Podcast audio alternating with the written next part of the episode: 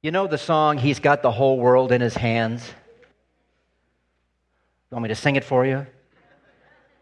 You know, that song goes back to 1927. It'll be 100 years old in a few years. I used to sing it when I was in uh, a public school in the early 70s.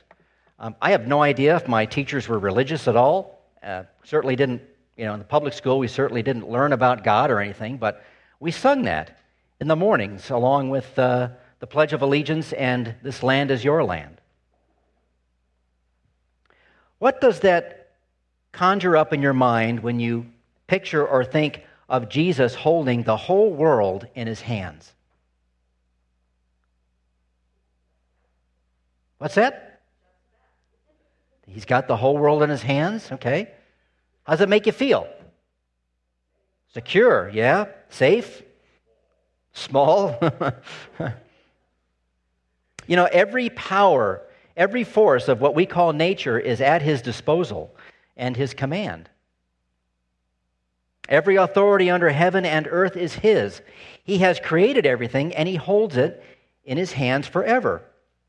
You know, for me, uh, that to say that he's got the whole world in his hands, for me, it, it gives me comfort knowing that despite billions of tons of plastic in the oceans, and rising temperatures and melting glaciers, he still got the world in his hands. And I think it'll be okay. And I pray that Jesus will return before things get really bad. But I don't want to get all environmental on you on Maundy Thursday. Right? I want us to take a few minutes and look at what Jesus is doing with his hands here on earth.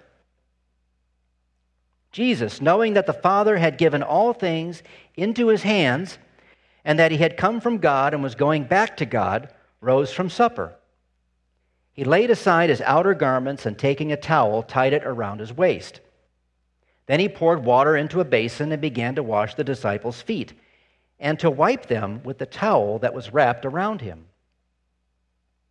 Jesus holds the whole world in his hands. And what will he do with those hands? He'll take off his outer clothing, lay them aside, take up a bowl of water, and use his divine hands to wash the dusty, travel worn feet of his disciples. He'll hold those feet in his hands and clean them.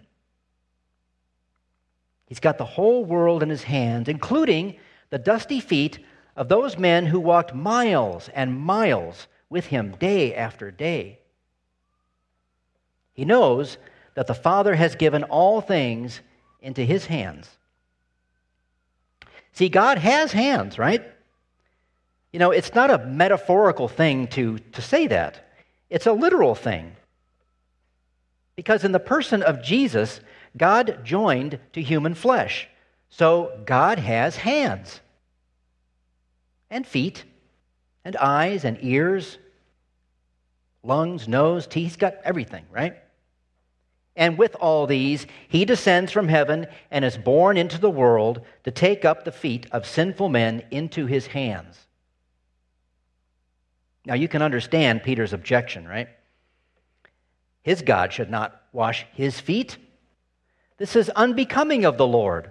The Lord should be far above his creation, distant from the creatures he made, especially if the creatures have rebelled and set themselves against the goodness and graciousness of God.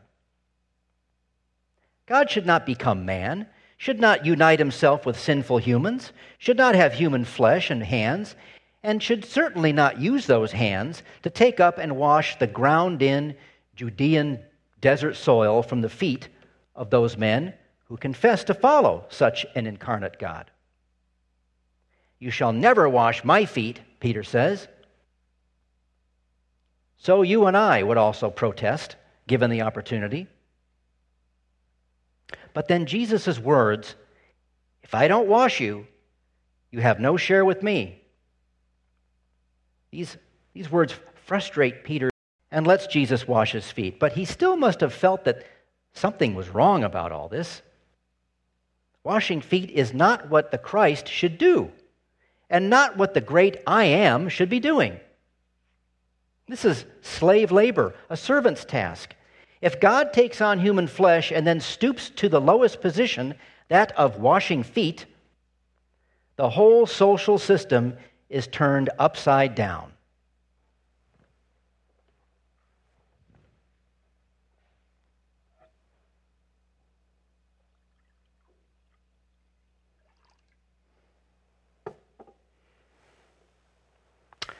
All right, y'all, take off your shoes. yeah, you should see the look on their faces. Oh, I didn't tell you about this part, did I? I'm going to wash your feet. Not really. and see, what they're thinking right now and the looks on their faces is exactly why I believe that foot washing in the Christian church as a practice or a ritual is mostly unobserved and is lost on us. You know, we just don't serve each other in, in this way anymore. When our children are babies, we wash their feet. Yeah. But we all get to an age where we can do that ourselves, and or just standing in the shower does the job. The closest thing to biblical foot washing today might be caregivers who wash the feet of the infirm or the physically disabled. Now, some Christian churches, such as the Salvation Army, they still, they still do foot washing in their church services uh, to remember Jesus. And I've done it at VBS a couple of times, you know, to show the kids what serving others and what being served feels like in this way. Or, I ain't touching nobody's nasty feet. So, this reading is hard for us. And if all that weren't enough, Jesus then asks, do you understand what I have done to you? You call me teacher and Lord, and you are right, for, for so I am. If I, then, your Lord and teacher, have washed your feet, you also ought to wash one another's feet. For I have given you an example that you also should do just as I have done to you. And then he says, A new commandment I give to you, that you love one another, just as I have loved you you also are to love one another. By this, all people will know that you are my disciples, if you have love for one another. Good grief.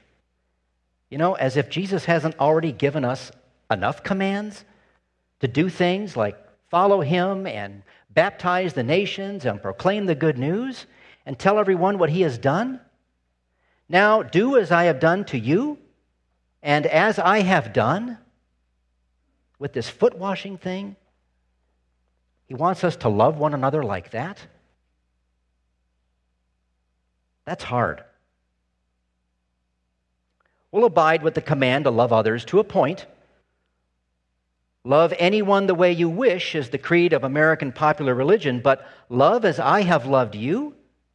An out of the comfort zone, self sacrificing kind of love? No way. We know what it means to love others as we. Man, that's a tall order, isn't it? But Jesus gives this new commandment, this mandatum novum in Latin, uh, which, which is the reason why we call today Maundy Thursday. He gives this new commandment on the night when he was betrayed and given into the hands of sinful men. A new commandment I give to you, that you love one another just as I have loved you. Do this, Jesus bids. Love like this like I do. Love those who can never deserve it. Love those who hate you, who reject you, who are inclined toward your, toward your destruction. Wash their feet, feed them, clothe them, assume the posture of a servant, or worse, absolve their sins. Give them forgiveness for sins, forgiveness they could never deserve. Love like that, okay? By this, all people will know that you are my disciples, if you have love for one another. Love those who cannot deserve your love, those who are completely unforgivable. Love with your hands. Do things for the betterment of others. Love even though your love may never be repaid. Love sacrificially. Love never expecting anything in return. Love as I have loved you, Jesus says. Well, who does that? No one can perfectly or completely. And yet, as I have loved you is pretty absolute. Jesus loves perfectly and doesn't wait for you to love, to show love towards others, to show his love for you. If foot washing the, were the extent of Jesus' love, that would be difficult enough to do. But he doesn't have hands just to take up his disciples' feet. He doesn't have fingers merely as instruments to scrub between their toes. He has the whole world in his hands, and he intends those hands to be nailed to the cross. This is his love. Behold the man who loves those who are completely unlovable. Behold the man who loves those who, in a little while, in these sacred texts, will abandon him. They'll flee to save their own hides. Behold the man who loves the unlovable, the rebellious, and the sinful. Behold the man who loves those who could never deserve it. Behold the man who is God and who, in order to love his people perfectly and completely, has become man. Behold the man who loves the world completely and perfectly in his death on the cross. Behold the man who loves you and me if we want to love like this, like Jesus did, like he commands his disciples to love, we'll never get there relying on our own deficient and selfish love. If you want to love like this, you've got to be loved like this. As I have loved you is here on the altar. The fruits of Jesus' sacrificial love are in his holy communion for you to eat and drink. Behold, the man who gave himself in the perfect act of love, and who on this night was betrayed, took bread, blessed it, broke it, and gave it to his disciples as his own body. Behold, the man who poured his blood into the loveless, loveless mouths of his disciples to forgive their sin.